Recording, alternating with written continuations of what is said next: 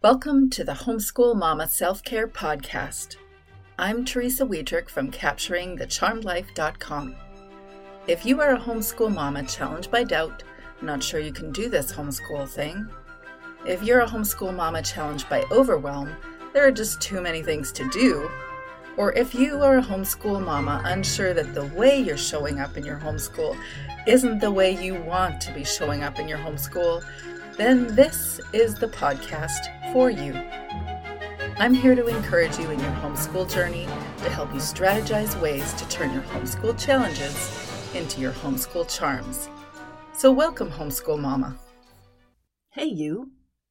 Have you ever wondered how veteran homeschool moms have made it through a decade or two decades or even three decades of homeschooling their kids?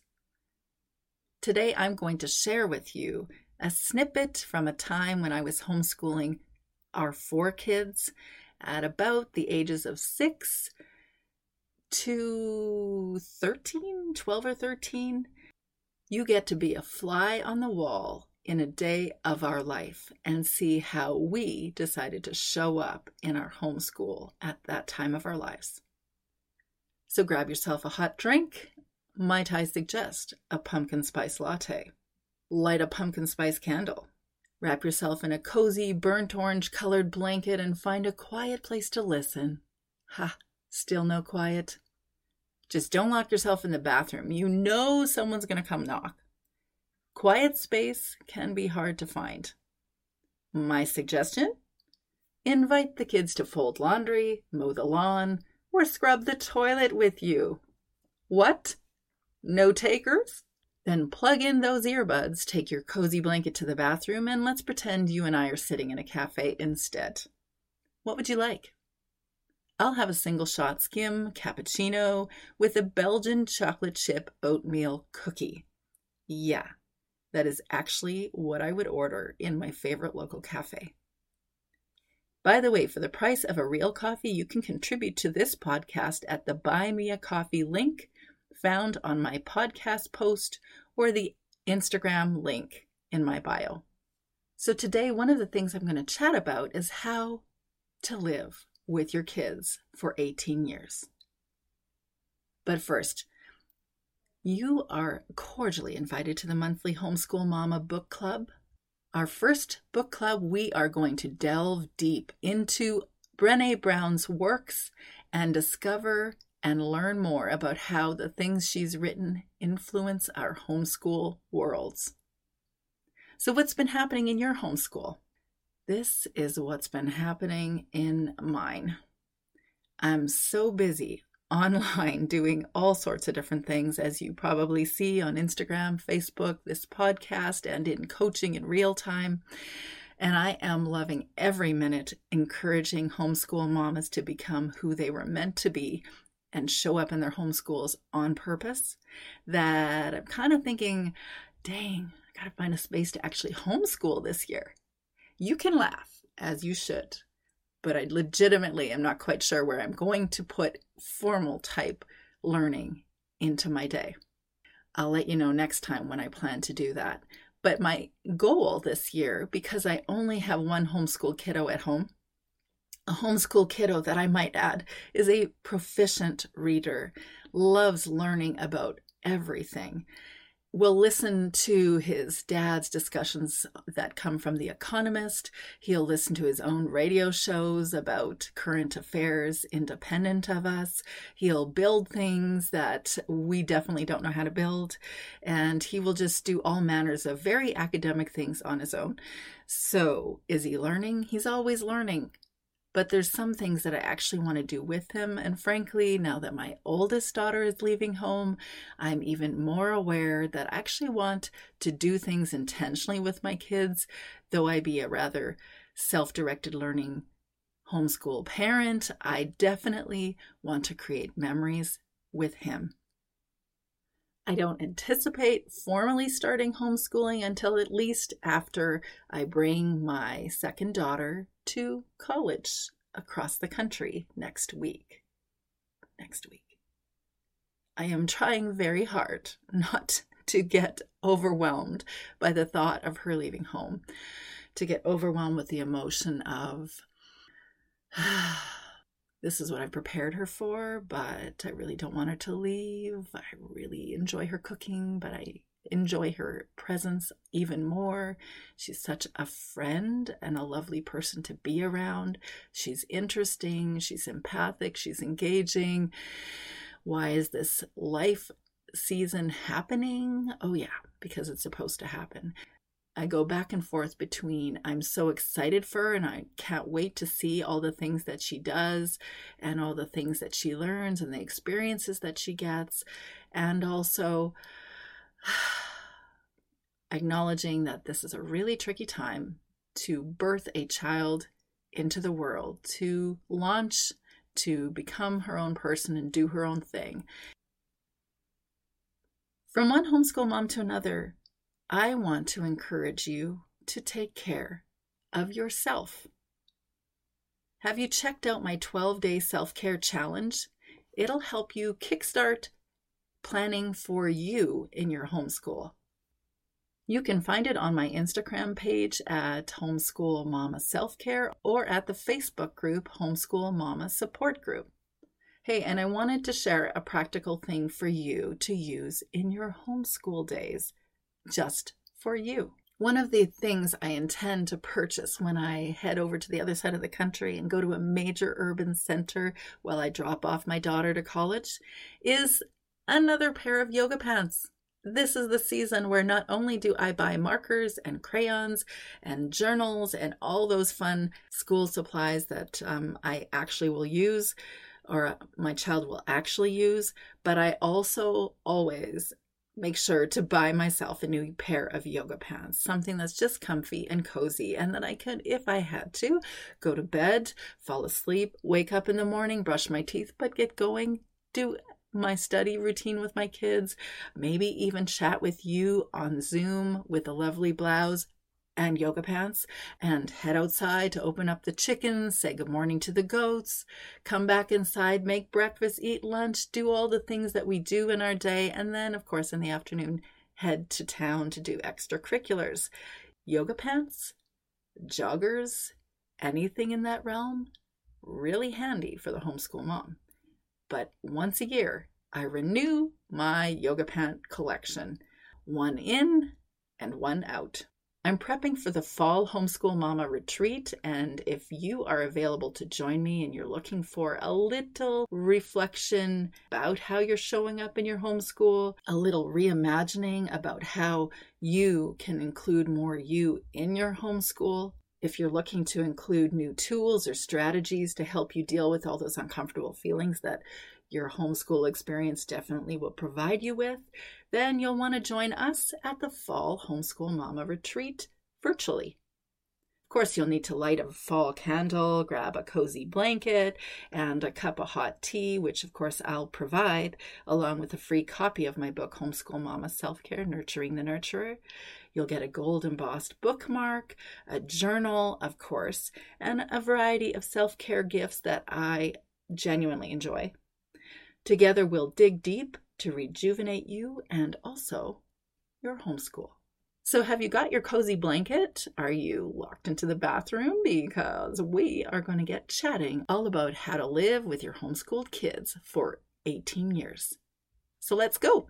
How to spend 18 years with your kids. I don't mean the years where half the day is spent finding everything for their backpack, dropping them and their permission forms off at school for 8:30, then seeing them again at 3. I mean 18 years, 8 to 3 included. I mean bad dreams at midnight turning into 5-hour cuddle sessions where 3 people are in a queen bed which means that the six year old gets the blankets and you and your husband spoon to maintain body temperature. Mornings require no alarm clocks. The clump, clump, clump down the stairs guarantees a seven o'clock wake. The bedroom door creaks open, and an expectant 10 year old and her little brother hold a tray of breakfast with an overflowing mug coffee mug splashing beside the plate of cold toast and a lump of overly sweet jam that was bought for them Their smiles beam, your body aches from scanning the Houzz app past midnight, and oh, yeah, and eating the new bag of mini chocolate bars you purchased for Halloween two weeks ago, probably two weeks too early. But you want to set the morning right. So you started with hugs. Come for kisses and thank you for my coffee. You kiss your son's forehead and push back the front patch where he cut a chunk while you were explaining mixed fractions to his older sister. Make sure to get their hearts before you get them to start their day. Have you done your top five? You ask like a drill sergeant. They all know this means their rooms need to be tidied, their hair and teeth brushed, and breakfast eaten before Duolingo or Minecraft. They have to be dressed too, in real clothes, not combinations of pajamas or pants from yesterday that were somehow tucked under their covers before bedtime kisses. Oh, yes, Mummy, I've done it. I've put my pajamas on, but Zachary didn't really put on real new clothes. He just took what he found from the playroom floor, and he wore that before, Mummy. There is always that one child ratting out the other not so much hoping to get someone else into trouble, but rather to get a smile from mom that says, Thanks for always doing what you're supposed to do. Of course, Zachary has his ammunition too. Rachel didn't really brush her teeth, she just used her finger. These mini wars can be overwhelming with their regularity as a homeschool mom. But with all that parental guidance and relational practice, you will often hear from people outside your family saying, Your kids consider one another. They help each other. They look out for each other. Do they ever even fight? And you think to yourself, if only they were a fly on the wall. Okay, okay, you gather them. Ratting out another doesn't do anything for anybody. Do you want to play a round of rummy while the bread is toasting? The dishes are overflowing at the kitchen countertop. A dishwasher would be useful for a family of six, but a few more months are required till the new house is finished. You play a round of rummy till Zachary realizes that this game will be cut short if the runs aren't in the same suit. So, how about gin rummy? he asks, all in the same suit. So you switch games until an older sister comes downstairs to ask what the plan for the day is. Hmm, breakfast isn't over, and you need to have a little quiet too. So you head into your room with a cup of coffee, read an inspiring word or two. Early on, the kids won't believe that a closed door means you're unavailable. So when they peek their little noses into the doorway, you can ask in your most surprised tone, Is the house on fire? They'll back out of the room. Apparently, the house isn't on fire. Continue sitting in quiet for 10 minutes in your house clothes. It's not just the homeschooled kids that have a hard time getting out of pajamas. Homeschooled moms have five sets too. Some of them appear to be yoga pants with loose t shirts. So when a neighbor shows up unexpectedly, no one will wonder why you're still not dressed for the day. You may have changed yesterday morning, but you're dressed. Everyone sits in the great room with a cup of breakfast tea at nine o'clock sharp. All four kiddos pile onto the blue tufted sofa, different heights, different sizes occupying their space, and maybe even different grades. But officially, grades don't mean anything in my homeschool. Where the youngest can outplay any of his older sisters in chess, where the eldest outstrips her mother in historical accuracies, where the third daughter can out-answer any of her siblings in mental math. Grades seem a nominal notion. Let's shop for a gymnastics outfit before you go to class today, Rachel, I say to my third daughter. Pointing to the 12 year old, I say, You'll be dropped off at dance at 5. She nods yes.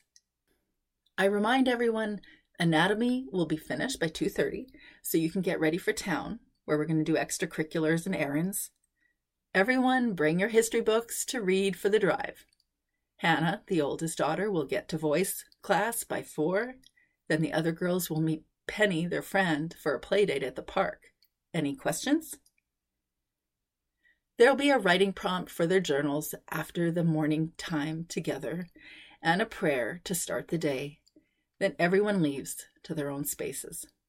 Gather their minds second and then direct them to their activities. The youngest two sit beside me near the fireplace. How do you spell boat? The six year old asks. B O A T. Two vowels in the middle. The first one does the talking. He goes back to writing between the lines and answering what words he hears on the beach, though the beach is 10 minutes away, and no one has waded through the water since it cooled a month ago.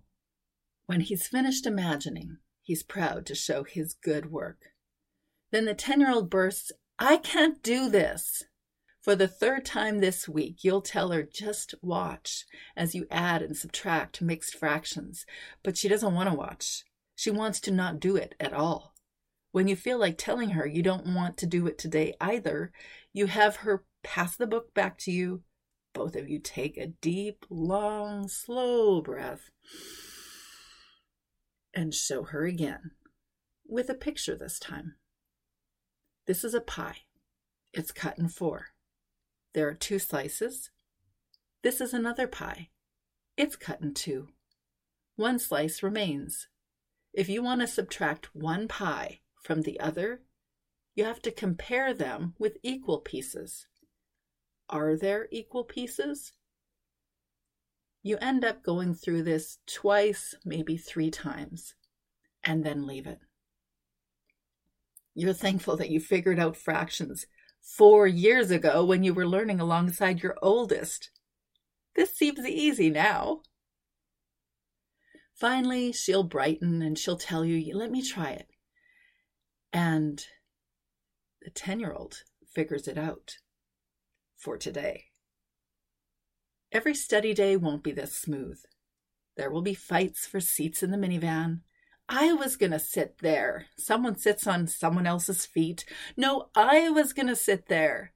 There will be fights of all varieties. And if there are just enough fights, with just enough characters playing their contentious parts, you'll throw down the gauntlet of vocal projection and yell, Stop it! Just sit down! In more shining moments, you'll respond, not react. You'll walk outside to ease your irritated nerves and devise a plan. Gather your intentions towards the speed bump and expect to enact your response with cool delivery and appropriate response eventually. Nothing is so important that you must keep going without lunch. So gather the kids for a full stop at lunch o'clock. An hour to eat, to chat, to wash dishes together or practice piano while you make a second coffee. Your room is off limits for a 15 minute break. You pull out the tray of hidden Oreos from underneath your corner chair and sit with your Pinterest iPad and tap, tap, tap, adding different pins to different boards that you may or may not use in your future. Infuse your day with things intended wholly for you. Apart from your family's characters, you've created your own on the written page too, if you're like me writing fictional narratives. The ones I write are mostly in Italy, where my character maybe was starting an agriturismo and learning why she's in the world. Sometimes it's with a character named Robin as she hopes to fly to freedom, away from her parents' confusing world, and to her seeming savior Adam. For me, fictional narratives help me Sometimes you're with your online friends, encouraging them to homeschool with courage, to push past the cultural expectations, to be free of convention, so their families can learn to learn and live unfettered while learning to love each other. Whatever it is that you do, do something in your day that is intended wholly for you. After your coffee siesta, and after the kids burn energy running with the neighbor dogs or make their fantasy worlds in the apple orchard, you gather to watch a rap video on cellular mitosis and you memorize the bones of the hand.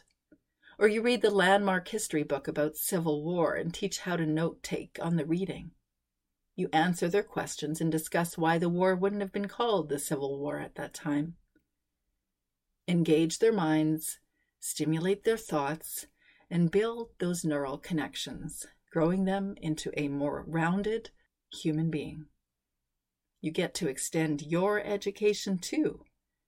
After an hour and everyone begins to fidget, that's your sign.